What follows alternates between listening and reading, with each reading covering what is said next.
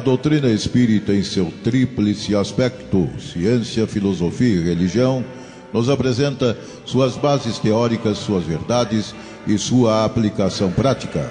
Codificada por Allan Kardec, serve como guia de orientação quanto ao sentido da vida, elucidando algumas questões fundamentais da existência humana, como de onde viemos, para onde vamos, o que é o fenômeno da morte, o que é a reencarnação. Conheça o Espiritismo pela web Rádio Verdade e Luz.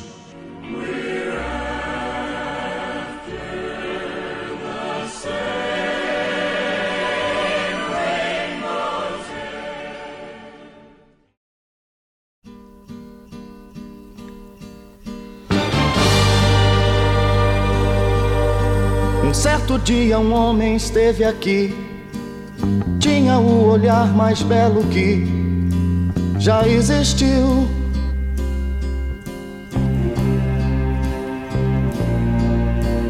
Tinha no cantar uma oração, no falar a mais linda canção que já se ouviu.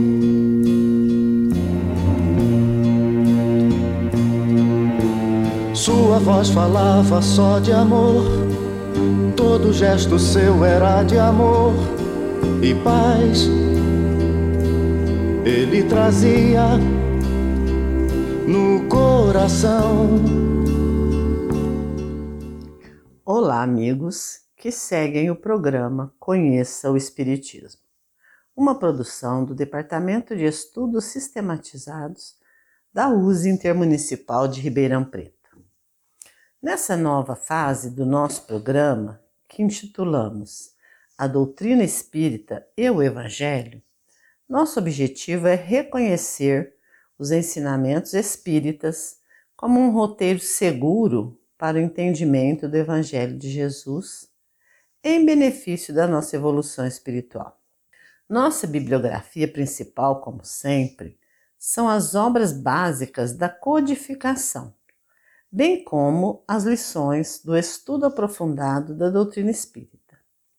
Um curso da Federação Espírita Brasileira que propõe aprofundar o estudo das lições do Evangelho de Jesus, enfatizando o tríplice aspecto da doutrina.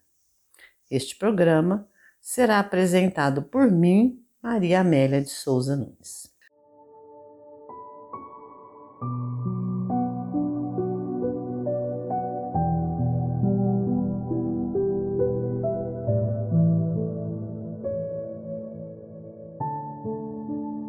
Mensagem evangélica traça uma valiosa ação de construção de um trabalho reeducador em nosso processo de libertação espiritual, pois essa mensagem precisa ser apreendida, assimilada e vivida.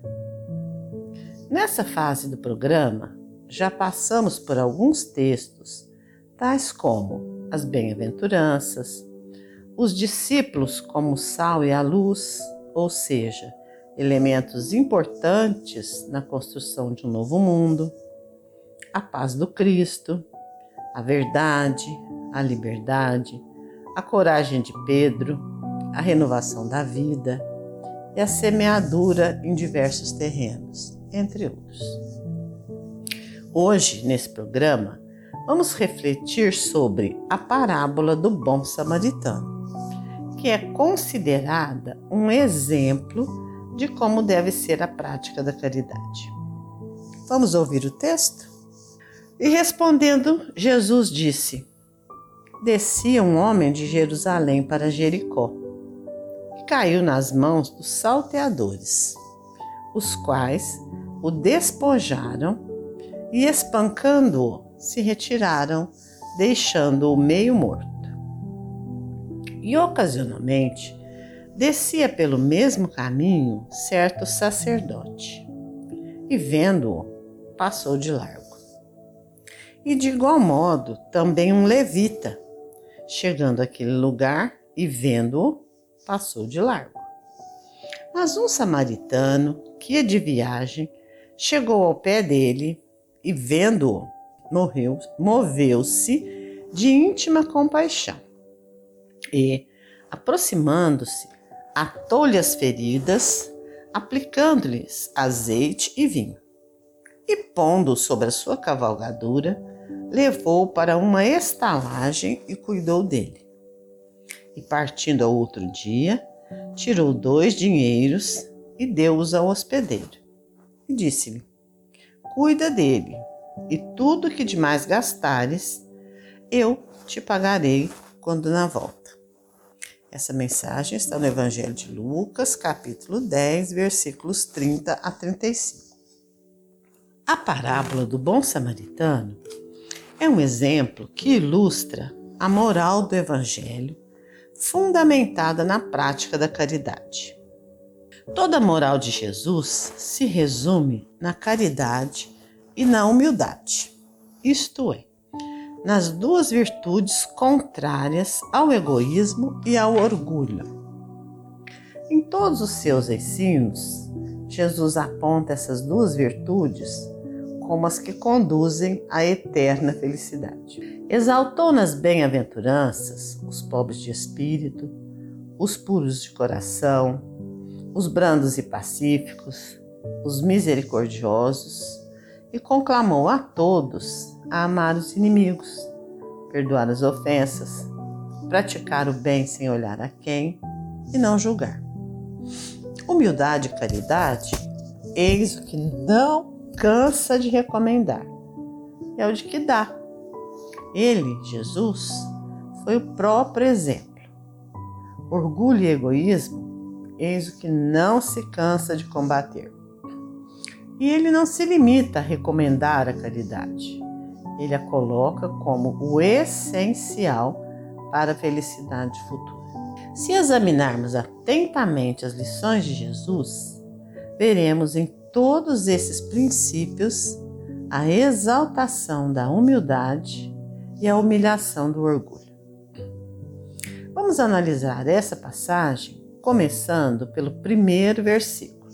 E respondendo Jesus, disse: descia um homem de Jerusalém para Jericó e caiu nas mãos dos salteadores, os quais o despojaram e, espancando, se retiraram, deixando-o meio morto. Jerusalém, no hebraico, significa a fundação de Salém. Era uma cidade alta, foi ocupada por Benjamim quando da separação das doze tribos de Israel.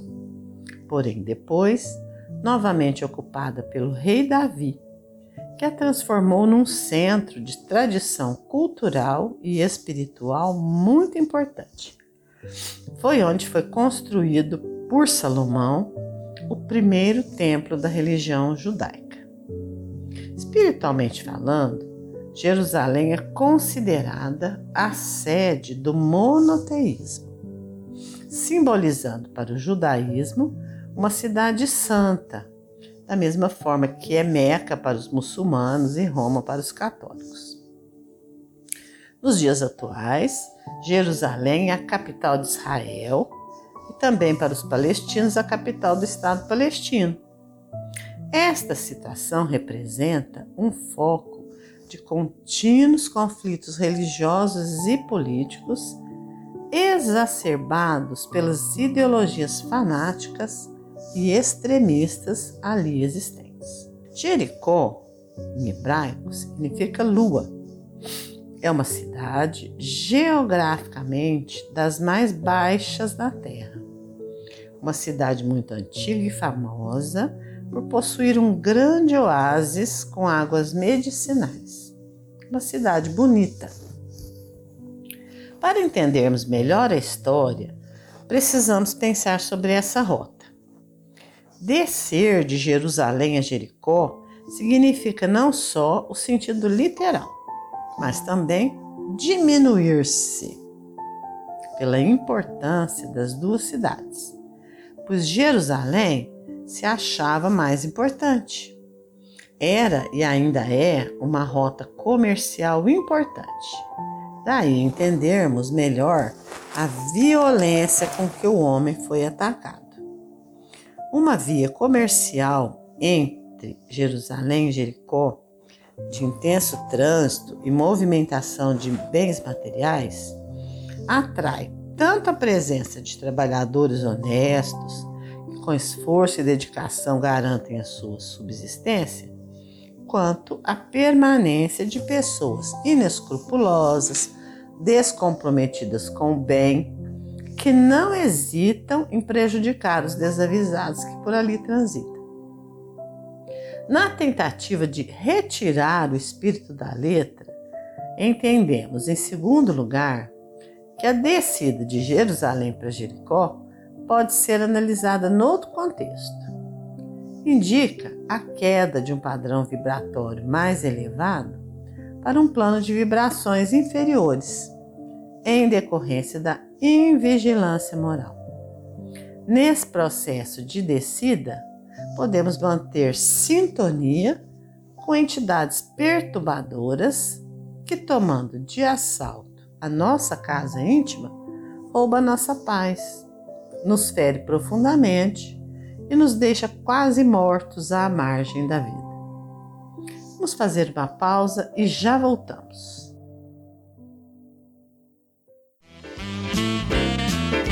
Você está ouvindo a Web Rádio Verdade e Luz, um oferecimento da USE, União das Sociedades Espíritas, Intermunicipal de Ribeirão Preto.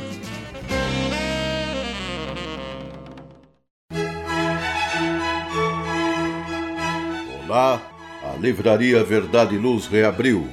Nosso endereço: Rua General Osório 658, Praça Carlos Gomes, em Ribeirão Preto. Horário de atendimento: das 9 às 13 e das 14 às 16 horas. Atendemos também pelo WhatsApp 16 9 2000 3870 com delivery. Enviamos os livros para você. Consulte a taxa de entrega. Use Ribeirão mais perto de você.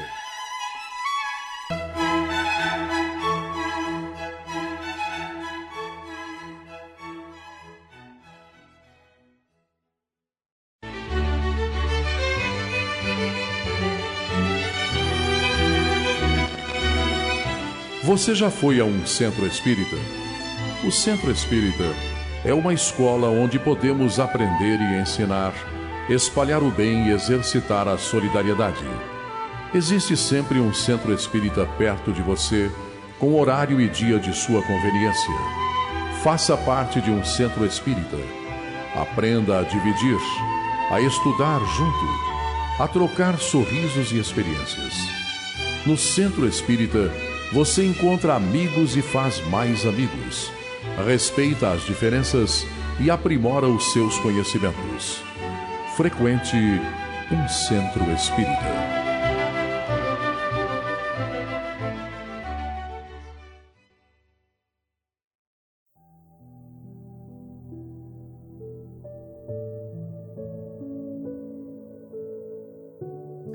Estamos de volta. Hoje estamos refletindo sobre os ensinamentos que podemos tirar da parábola do bom samaritano uma das lições mais belas de Jesus. Seguindo com a interpretação dos versículos, temos: E ocasionalmente descia pelo mesmo caminho certo sacerdote, e vendo-o, passou de largo. E de igual modo também um levita, chegando àquele lugar e vendo-o, passou de largo. Quem são esses personagens? Que papel ocupavam na sociedade. Se prestarmos atenção a esses personagens, veremos que são os representantes das classes ditas superiores, os dominantes, porém os que não se preocupam com os humildes e sofredores. O sacerdote, responsável por cuidar das almas dos seus fiéis, de orientar nos princípios morais elevados, possuidor de bens materiais, não se tocou com o homem ferido, não colocou em prática suas pregações. O levita também era um tipo de sacerdote. Estava a serviço do templo. Era responsável por ajudar nos cultos e também não se comoveu com um homem ferido e caído. Ambos passaram de largo, quer dizer, passaram longe, demonstraram indiferença com os que sofrem. Conheciam os mandamentos, mas não praticavam. Nenhum deles colocou o verdadeiro amor em prática. Continuando, mais um samaritano que ia de viagem chegou ao pé dele e, vendo-o, moveu-se de íntima compaixão. E, aproximando-se, atou-lhe as feridas, aplicando-lhes azeite e vinho, e pondo-o sobre a sua cavalgadura, levou-o para uma estalagem e cuidou dele. E partindo ao outro dia, tirou dois dinheiros e deu ao hospedeiro. E disse-lhe: Cuida dele, e tudo que demais gastares eu te pagarei quando voltar. Os samaritanos eram os habitantes da Samaria que após a separação das tribos de Israel, se tornou a capital do reino dos dissidentes. Os samaritanos estiveram quase que constantemente em guerra com os reis de Judá, que tinham em Jerusalém sua sede. Tinham muita raiva entre si, chegando mesmo a construir seu próprio templo para não precisar frequentar o Templo de Jerusalém. Somente admitiam o estudo do Pentateuco de Moisés. Eram considerados heréticos e, portanto, desprezados e perseguidos. Ao escolher o samaritano como exemplo da verdadeira caridade, Jesus quis mostrar como as chamadas minorias consideradas inferiores podem ser muito mais humanas do que as ditas mais corretas. Jesus quis demonstrar que não é necessário ser cristão para ter bons sentimentos. Não é preciso seguir essa ou aquela igreja. Basta ter alma, coração e cérebro. Isso é, ter o verdadeiro amor porque só assim seremos capazes de amar o próximo, seja com dinheiro, moralmente, espiritualmente, dividindo conhecimentos, afetos e ensinando as belezas da vida eterna. Talvez pelo fato de serem tão desprezados pelos seus irmãos de raça, tivessem os samaritanos desenvolvido uma vigilância maior relativamente ao comportamento e à conduta de vida. Entretanto, algo se destaca quando o bom samaritano vê a pessoa quase morta caída no caminho. Esse algo é o sentimento de compaixão que ele sentiu pelo ferido.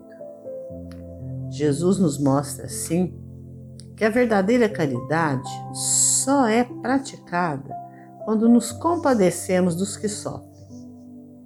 Todos os benefícios que o samaritano produziu ao ferido, atar-lhe as feridas, levá-lo a uma hospedaria, garantir-lhe cuidados suplementares para o restabelecimento da saúde, foram gestos de bondade desencadeados pela compaixão. Percebemos na parábola que o samaritano agiu com critério e bom senso quando atendeu o homem ferido caído à beira da estrada. Vemos que a bondade do atendimento não dispensou conhecimento ou a maneira correta de agir. Primeiro, prestou os cuidados emergenciais ao doente limpando e fazendo a asepsia das feridas, pela utilização dos recursos que ele dispunha, vinho e azeite. Segundo, improvisou um transporte, o cavalo, já que o doente estava incapacitado de andar. Terceiro, levou-o para uma estalagem, onde recebeu alimento e o conforto de um leito afastando-o das intempéries.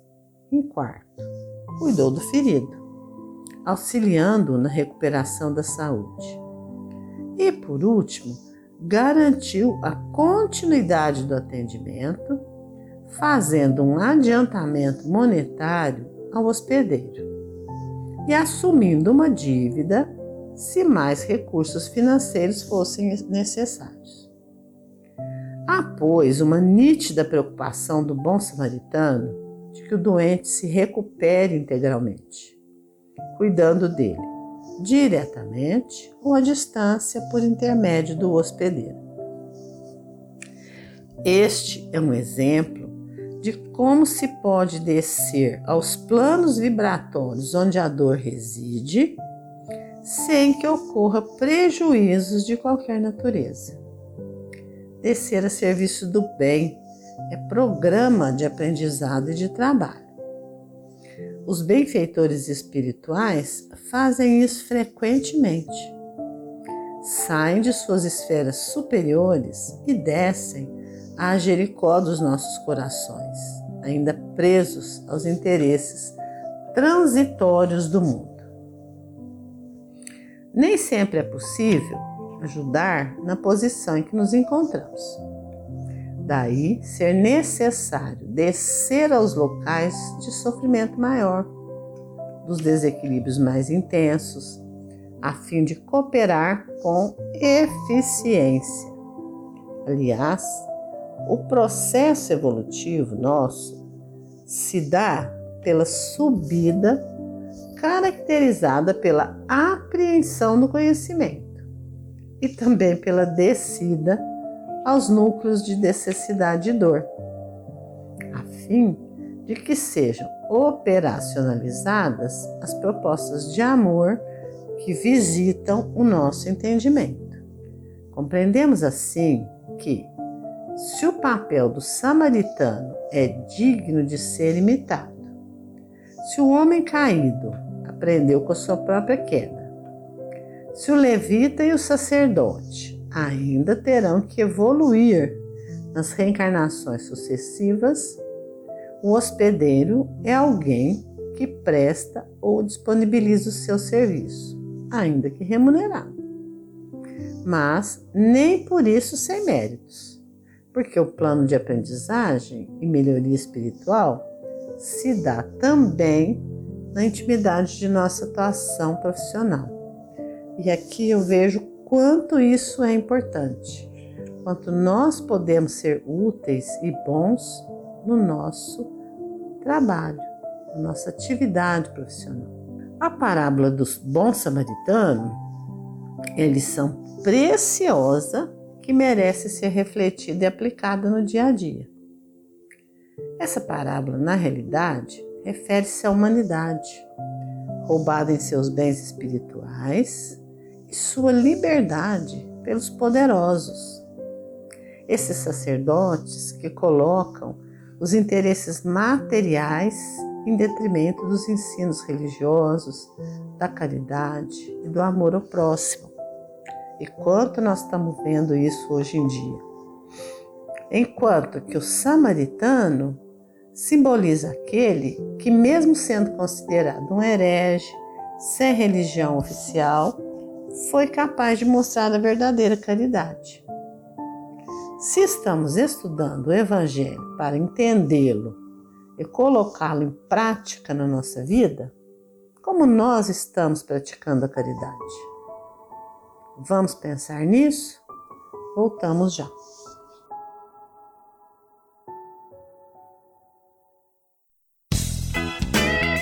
Ouça o programa Conheça o Espiritismo diariamente às 11 horas da manhã, aqui na Web Rádio Verdade e Luz. O Espiritismo ao alcance de todos.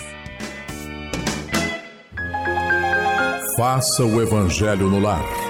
O lar é a primeira e mais valiosa escola da vida. A paz no mundo começa sob as telhas que nos acolhem. Viver em equilíbrio dentro de nossa casa é o primeiro e mais seguro passo para a harmonia entre as nações fortaleça os laços de fraternidade, realizando o Evangelho no lar frequentemente. Escolha um dia e horário da semana mais adequados e estude as benesses que Jesus nos legou. Aperte ainda mais os laços de união e amor entre os familiares. Converse olhando nos olhos. Fale do amor de Jesus pela humanidade. Aprenda a distribuir sorrisos. Faça do seu lar um ambiente acolhedor, equilibrado e feliz. Faça o Evangelho no lar.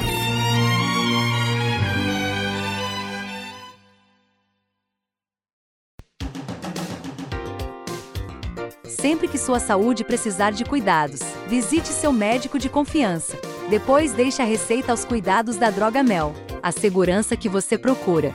Ampla linha de medicamentos. Também completa a seção de perfumes. Venha nos fazer uma visita. A Droga Mel está localizada na Rua Rangel Pestana, número 1146, na Vila Virgínia, em Ribeirão Preto. Telefone 3637 3975 WhatsApp 98268-0600. Droga Mel, um doce atendimento.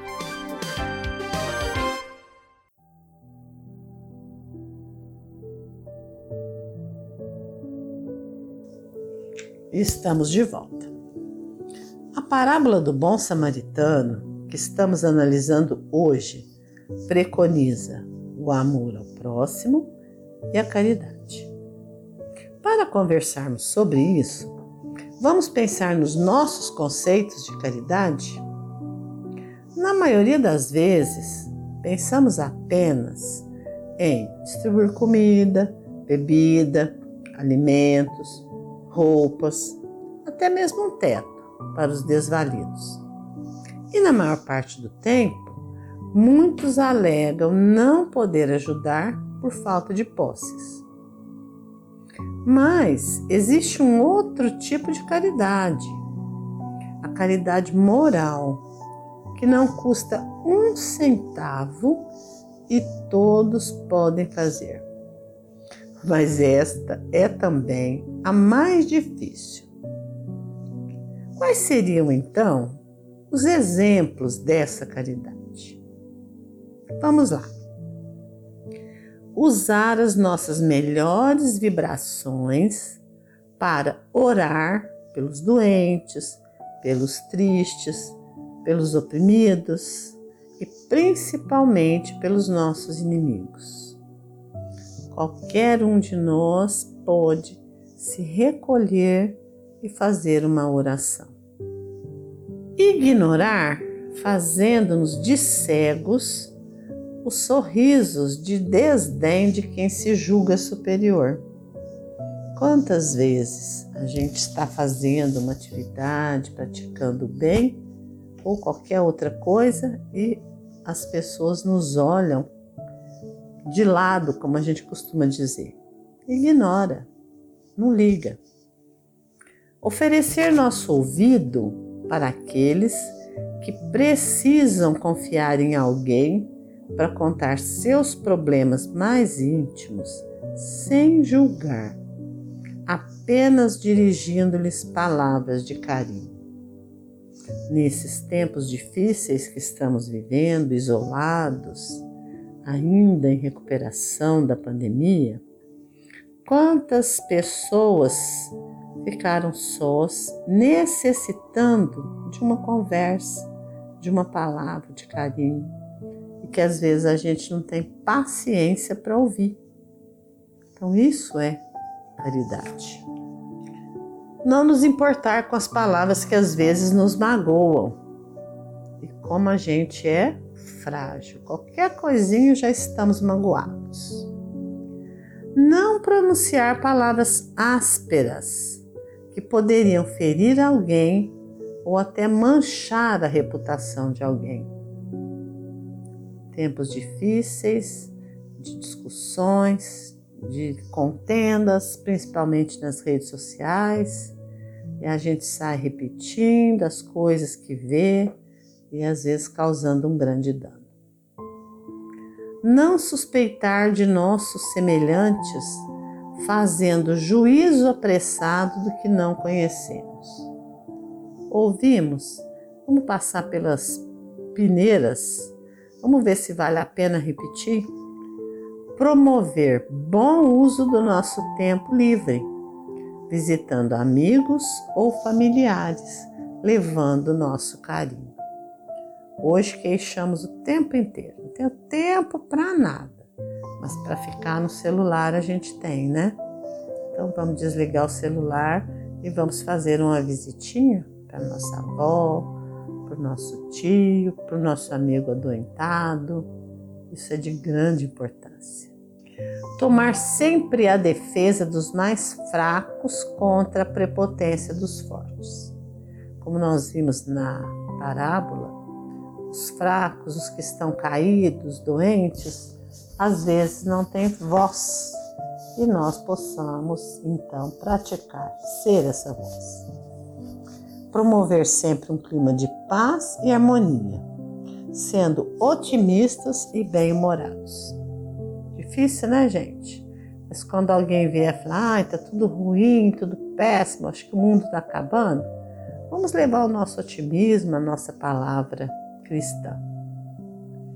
Promover palavras de incentivo, aplauso e estímulo para as boas causas, auxiliando em tudo que for possível. Porque muitas vezes a gente faz, ah lá, tá fazendo só para aparecer. A gente fala muito isso. Então vamos, quando a gente tem oportunidade de presenciar coisas boas, vamos dar o nosso incentivo. Não nos deixar envaidecer quando formos responsáveis por cargos de poder, evitando humilhar os nossos subalternos. Então, se estamos colocados numa chefia, por algum motivo é, e nós devemos sempre olhar os outros e oferecer a nossa mão para que eles também cresçam.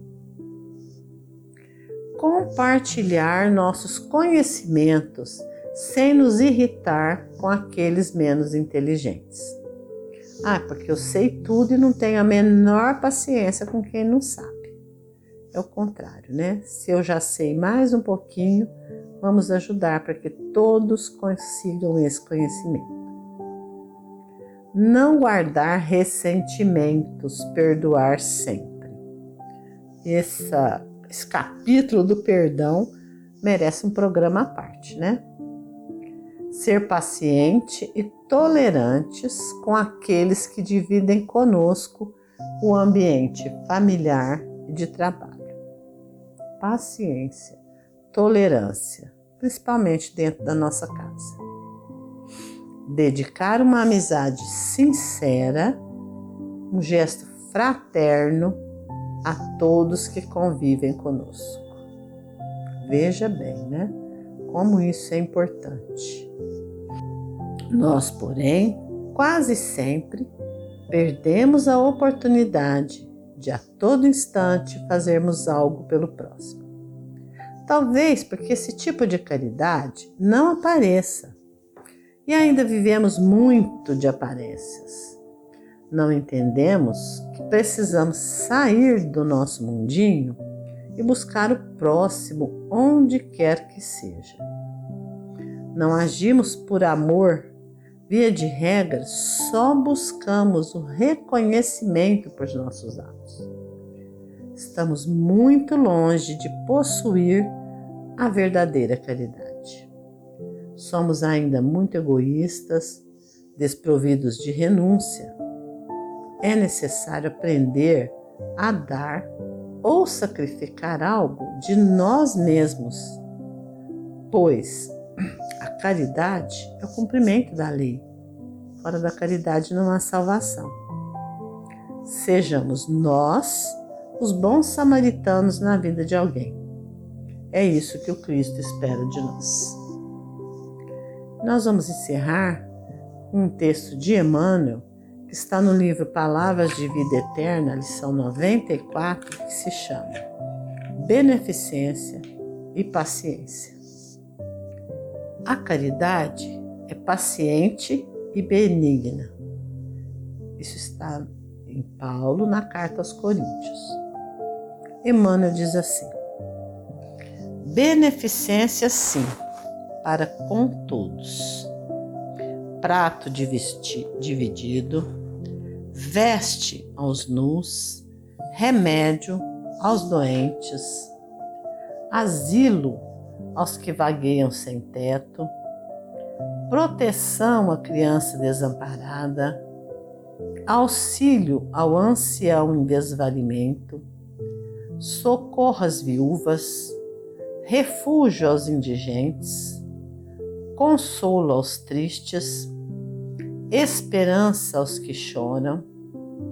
Entretanto, é preciso estender a bondade igualmente em outros setores. Compreensão em família, trabalho sem queixa, cooperação sem atrito, pagamento sem choro, atenção a quem fale, ainda mesmo sem qualquer propósito edificante, respeito aos problemas dos outros, serenidade nas horas difíceis, silêncio às provocações, tolerância para com as ideias alheias, gentileza na rua. A beneficência pode efetuar prodígios, levantando a generosidade e conquistando a gratidão. Contudo, em nome da caridade, toda beneficência para completar-se não pode viver sem a paciência. Amigos, chegamos ao final de mais um programa Conheço o Espiritismo. Espero que tenham gostado. Para esse programa, utilizamos o Evangelho segundo o Espiritismo, o livro Parábolas e Ensinos de Jesus, de Caibar Schutel, o livro As Leis Morais, de Rodolfo Caligares, e o volume 2 do EAD, Estudo Aprofundado da Doutrina Espírita da FEB, e a mensagem do livro Palavras de Vida Eterna, Emmanuel, Psicografia de Chico Xavier. Se quiserem ouvir esse ou qualquer outro dos nossos programas, basta procurar nas plataformas de podcasts de sua preferência. Se quiserem falar conosco, podem usar o e-mail esd.usesp.org.br. Fiquem com Deus e até a próxima oportunidade. Eu sei que ele um dia vai voltar e nos mesmos campos procurar o que plantou.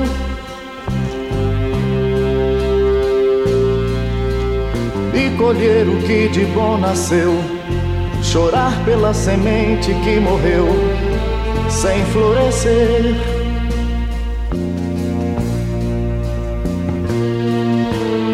Mas ainda há tempo de plantar fazer dentro de si a flor do bem crescer para lhe entregar quando ele aqui chegar.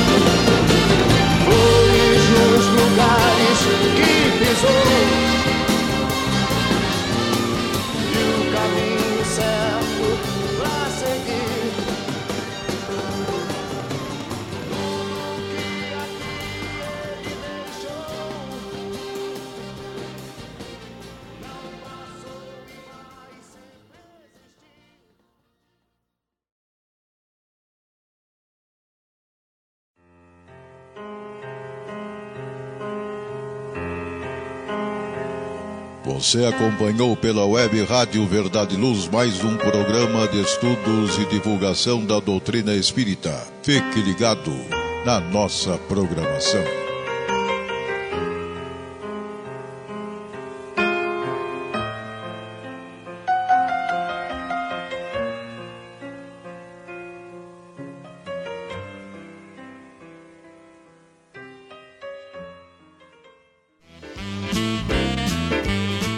Está ouvindo a Web Rádio Verdade e Luz.